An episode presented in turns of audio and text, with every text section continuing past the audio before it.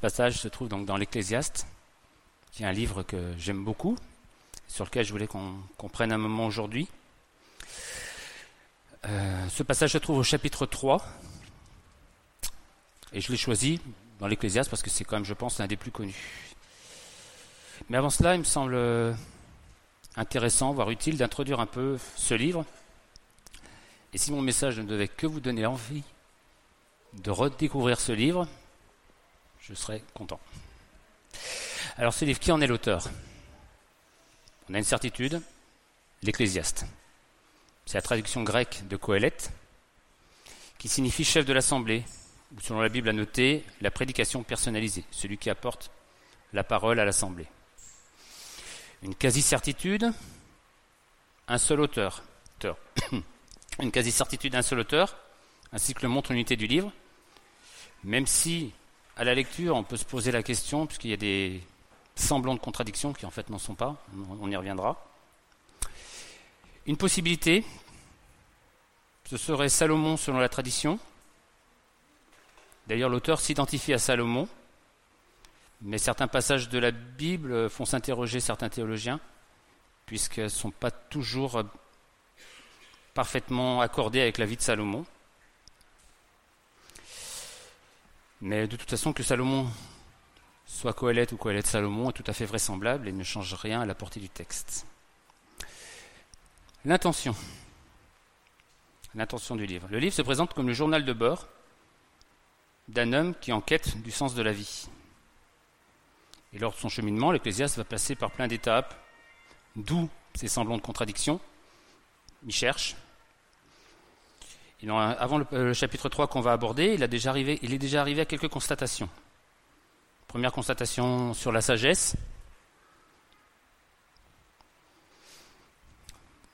Il ne faut pas se priver de sagesse, mais la sagesse n'est pas un but, ne donne pas du sens à la vie. Une seule folie peut gâcher la sagesse de toute une vie. Le travail ne donne pas de sens à la vie. On ne sait pas qui profitera de tout ce qu'on a pu faire en termes de travail par la suite, qui en bénéficiera. Mais de toute façon, il constate en même temps que la paresse engendre la pauvreté et la ruine. Donc la paresse, le travail n'est pas une mauvaise chose, mais ne donne pas de sens à la vie. La joie, bien sûr que la joie est une chose euh, apprendre surtout, mais elle ne donne pas non plus de sens à la vie particulièrement. Pourtant, il le rappelle, Dieu a créé l'homme pour le bonheur. Il va dire, mange avec joie ton pain, bois gaiement ton vin, jouis de la vie avec la femme que tu aimes. J'aime beaucoup ça. il est intéressant de rappeler que l'Ecclésiaste est élu publiquement chaque année le troisième jour de la fête des Chaban, oui, des cabanes, pardon, des. En septembre, en octobre. C'était une fête de joie. En fait, c'est un livre qui est identifié comme un livre de joie. Je ne sais pas si vous l'aviez déjà euh, à l'esprit. C'est un livre joyeux, l'Ecclésiaste. D'ailleurs, le mot pour joie sim euh, a et le verbe qui en dérive sama apparaissent 17 fois dans le livre.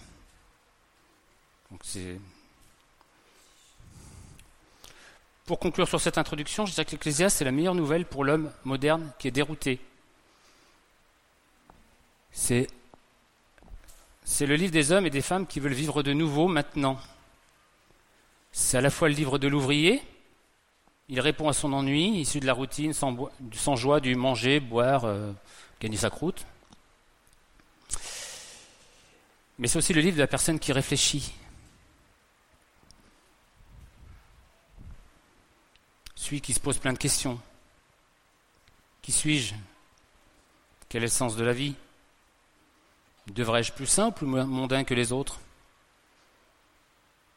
Ou existe-t-il une, dernière alternative qui accepte à la fois le monde tout en auront à Dieu? Donc, pour commencer à répondre à tout ça, on va aller voir le chapitre 3. Donc on en a lu une grande partie, je vais quand même le reprendre. il y a un moment pour tout, et un temps pour toute activité sous le ciel. Un temps pour naître et un temps pour mourir, un temps pour planter et un temps pour arracher ce qui a été planté. Un temps pour tuer et un temps pour guérir. Un temps pour démolir et un temps pour construire. Un temps pour pleurer et un temps pour rire. Un temps pour se lamenter et un temps pour danser. Un temps pour lancer des pierres et un temps pour en ramasser. Un temps pour embrasser et un temps pour s'éloigner des embrassades. Un temps pour chercher et un temps pour perdre. Un temps pour garder et un temps pour jeter. Un temps pour déchirer et un temps pour coudre un temps pour se taire et un temps pour parler, un temps pour aimer et un temps pour déserter, un temps pour la guerre et un temps pour la paix. Mais quel avantage?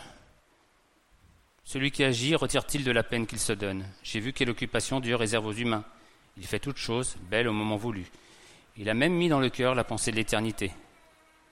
Même si l'homme ne peut pas comprendre l'œuvre que Dieu accomplit du début à la fin, j'ai reconnu que leur seul bonheur consiste à se réjouir et à bien agir pendant leur vie et que si un homme mange, boit et prend du plaisir dans son travail, c'est un cadeau de Dieu. Donc ce livre, je disais qu'il était un des plus connus, a donné lieu à des lectures très contrastées. Structurellement, il se présente sous la forme d'un poème dont chaque strophe contient un chiasme. C'est une forme littéraire courante dans la Bible. Mais je ne vais pas vous faire une étude biblique en m'arrêtant sur chaque verset, Je serai disponible plus tard, hein, je l'ai un peu étudié si vous voulez qu'on en discute, mais ça me semblait un peu long et compliqué, juste pour donner un exemple, sur euh, jeter des pierres, l'une des interprétations juives, et avoir des relations sexuelles. Donc vous voyez le, panel qu'on peut avoir d'interprétation sur ces versets. Moi, je vous propose plutôt de passer un temps à chercher à comprendre l'intention de Coëlette, de l'Ecclésiaste, dans ce passage. Et sur, cette intention, les opinions sont très divergentes.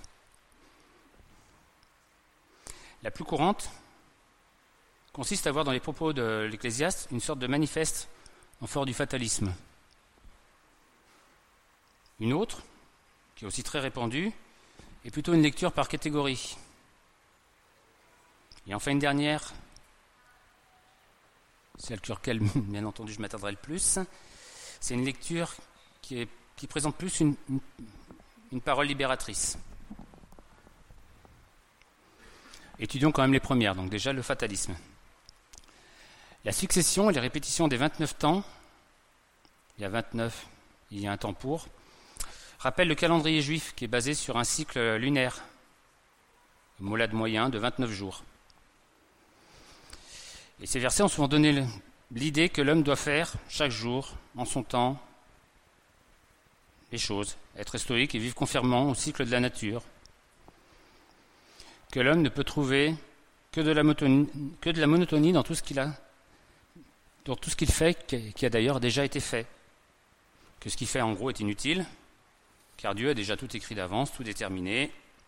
Il y a un cycle, on le suit, puis voilà quoi. Répétition, monotonie, inutilité.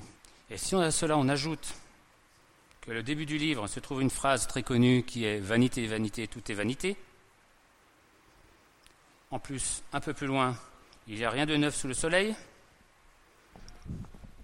Cela peut donner l'impression que la vie n'est qu'un éternel recommencement, sans intérêt, où tout ce que l'on fait n'est qu'illusoire, car rien ne dure, rien ne change. La répétition perpétuelle. Donc on retrouve avec la pluie le beau temps. Après la pluie le beau temps, la roue tourne. Demain est un autre jour. Vanité des vanités. Sauf que si on creuse un peu, vanité n'est pas. C'est la traduction latine du mot hébreu Ebel, qui donnera plus tard le prénom Abel. Vanité, Ebel signifie le souffle, la vapeur, la fragilité. Ce mot revient 70 fois dans la Bible et ça évoque toujours la fragilité de l'homme. On trouve ça en psaume 39, 62, on le trouve une fois aussi en Jérémie pour le caractère euh, fugitif des choses, ou en Romains 8 pour l'inconsistance. Moi, personnellement, j'y vois plutôt une constatation de la condition humaine dans sa fragilité, dans sa limite. Je vois absolument pas quelque chose de fataliste. Lorsque Coëlette parle de sous le soleil, il veut dire qu'il bonne. On est dans le cadre d'une personne qui se présente un peu comme un chercheur, c'est donc euh, qu'il borne son champ d'expertise, son champ d'expérience sous le soleil, c'est-à-dire sous le, la partie, la terre habitée par les hommes. Il évoque ici le bénéfice d'une vie terrestre en tant que, telle, avec ses limites. D'accord? Ça, ça revient à ce que j'ai dit sur Vanité un peu. Et là encore, j'y vois plus une aspiration à vivre autre chose qu'une simple vie terrestre. J'y vois absolument pas du fatalisme. Et puis dans cette vision fataliste, si je devais la, prendre en compte, où se trouve la beauté du verset 11, il fait toute chose belle au moment voulu, ou au verset 13, le cadeau qu'il évoque. Donc personnellement, je ne vais pas adhérer à cette euh, vision fataliste. Une autre approche concerne la vision par catégorie. On l'a vu, on l'a chanté, les versets montrent des oppositions, une série d'oppositions à la fois sur les verbes et sur les actions. Donc cette, cette vision par catégorie donnerait à penser qu'on peut classer les choses, on peut classer ce que l'on fait. Une série de couples qui forment des oppositions, un temps pour garder, un temps pour jeter, ce qui est bien, ce qui est mal. A déjà souvent été vu comme ça. Il y a une des propositions qui est bonne, une proposition qui est mauvaise. Et on pourrait extrapoler une vie en disant, bon ben, je vais faire deux colonnes et puis je vais comparer ce que j'ai fait de bien, ce que j'ai fait de mal, et après je fais la somme et puis je vois si je suis du bon côté, quoi. Pour arriver dans cette vision-là, bah vraiment tout classer, avec d'un côté les amis, d'un autre côté les ennemis. ça peut aller, ce genre de logique. Puis une petite anecdote à ce sujet qui est lié à la chanson qu'on a entendue tout à l'heure. Au début de ma relation avec Elisabeth, nous sommes allés écouter ce passage, cette chanson avec Pat Burning à un de ses concerts. Et bien entendu, on commençait de se fréquenter. Il y a un temps pour s'embrasser. On s'est rapproché. Il enchaîne, il y a un temps pour s'abstenir. Ah. Eh bien, on s'est abstenu. Mais dans cette vision binaire, avec d'un côté ce qui est bien, d'un autre ce qui est mal, euh, on aurait dû continuer de s'abstenir. Hein, et... Notre fille Éléonore, euh, par sa seule présence, pourra vous confirmer euh, la véracité du sujet. Un autre point me gêne aussi dans cette vision par catégorie, c'est qu'elle est déclarée sous le ciel, présence de Dieu elle ferait partie du plan de Dieu, qui fait toute chose bonne au moment voulu. Alors comment concilier ça avec l'idée que la moitié des propositions sont des choses mauvaises? De toute façon, ce n'est pas la conjonction de coordination ou qui structure ces versets, mais la conjonction et qui évoque une union. Les deux temps existent et sont liés. On plante les pommes de terre et on les arrache. Il n'y a pas de, problème par rapport à ça. Donc à moins de dire tout et son contraire, l'Ecclésiaste ne nous propose pas un bon choix, mais nous dit que dans ces oppositions, les deux tons existent et font partie de notre vie terrestre.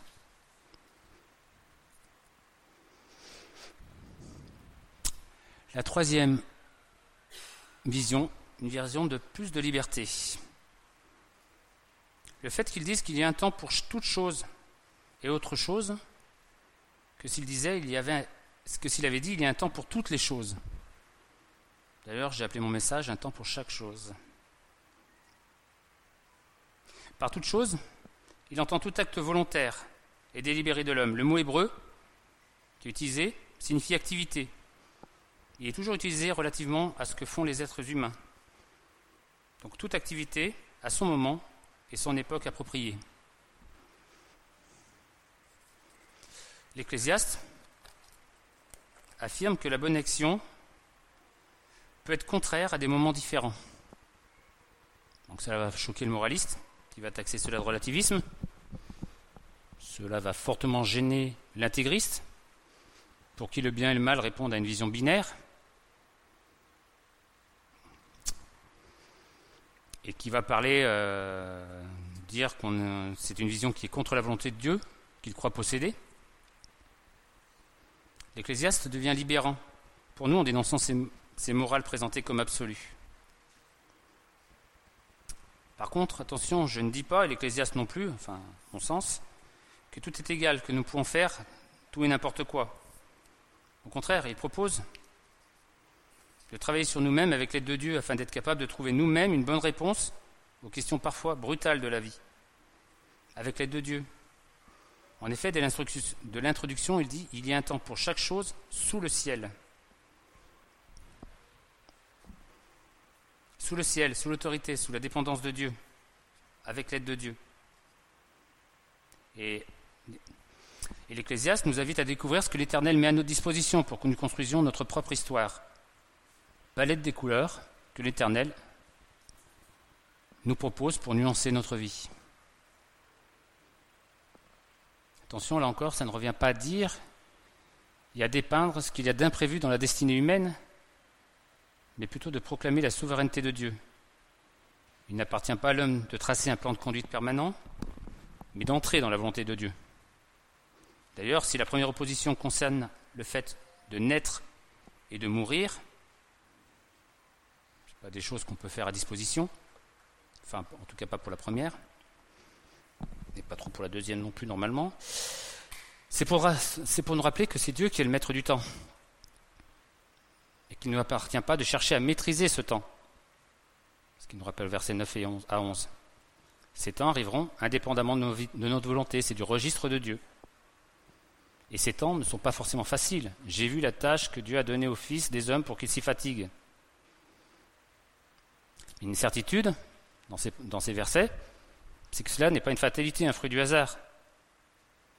Et si nous ne pouvons pas forcément comprendre l'ensemble de l'œuvre divine, ce que nous dit aussi Coëlette, c'est que celle-ci s'inscrit dans une éternité qui nous a seulement permis de toucher du doigt, d'identifier.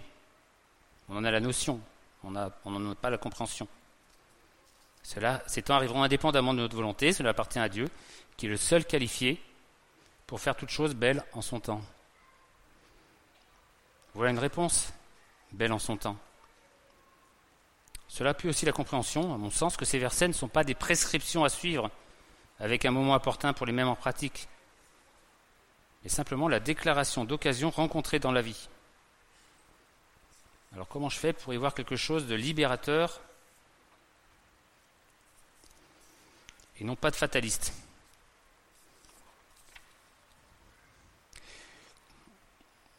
Si l'Ecclésiaste se lamente quand il n'y a rien de neuf sous le soleil, la compréhension que j'en ai, je ne suis pas le seul, ce n'est pas parce que la vie serait condamnée à répéter en perpétuité. Il se lamente que les êtres humains ne cessent de tourner en rond et restent coincés dans une petite case du tableau des valeurs dans lequel ils se sont fermés, au lieu de vivre à la hauteur de cette éternité que Dieu place au cœur de notre humanité et qui nous donne le sens de chaque chose, qui nous fait aspirer aux dons les meilleurs, qui nous donne le goût de la réjouissance et du bon. Ce que nous propose l'Ecclésiaste est alléchant. C'est un exercice à pratiquer régulièrement. Ça demande une petite discipline, quand même. Se réjouir de bien faire et de se faire du bien, prendre du plaisir pendant notre vie. Il y a d'ailleurs une ambiguïté dans le texte hébreu entre le bien et le bien-être. Pour savoir si cet exercice essentiel qui nous est proposé, c'est de faire le bien ou de se faire du bien. Mais dans la Bible, quand il y a une ambiguïté, c'est que la plupart du temps, il convient de conjuguer les deux, de les tresser ensemble. L'exercice proposé est donc à la fois de nous former, prendre soin de nous, apprendre soin de nous, mais aussi de produire, d'appliquer nos qualités en faisant du bien. Il faut conjuguer les deux, tisser les deux. Alors une dernière remarque avant de conclure. Certains disent qu'il faut donner du temps au temps. Mais qu'est-ce que le temps Sinon le rythme que nous donnons à nos journées, à nos années? Ne comptez pas sur le temps pour qu'il vous rende service ou qu'il joue en votre faveur, car le temps n'est pas une identité qui travaillerait pour moi, pour vous, pour nous pendant notre sommeil. Seul existe et travaille notre volonté, suscitée par Dieu. Seule existe notre capacité à agir, suscitée par Dieu. Seul existe la possibilité que nous avons d'accomplir tel ou tel acte. Si je prends l'exemple des relations humaines, cela s'arrange ou se détériore, non pas avec le temps, mais avec nos paroles, nos actes, nos comportements. Donner du temps au temps, c'est décider de maintenir une situation en l'état. Tandis que faire des choix, agir, entreprendre, c'est décider de faire évoluer la situation. C'est prendre les choses en main, injecter dans la vie quotidienne ce surplus de, vie que Dieu nous donne. je suis un peu en retard. Bon, pas grave. Alors ma conclusion. Ce texte de l'Ecclésiaste nous invite à chercher avec Dieu et dans sa dépendance quelle est la meilleure réponse aux défis de la vie. À accepter que le temps est l'affaire de Dieu. Que l'homme ne devrait pas gaspiller son temps et son énergie à chercher ce que Dieu a voulu se réserver. Il devrait plutôt jouir de la vie que Dieu nous donne, que Dieu lui a donnée. La vie est joyeuse et elle prend un sens quand Dieu est présent. Je vous invite donc à prendre du bon temps, à vivre le temps présent, la journée présente. Nous avons rendez-vous avec notre aujourd'hui, mais tout ça de le faire dans la reconnaissance de Dieu.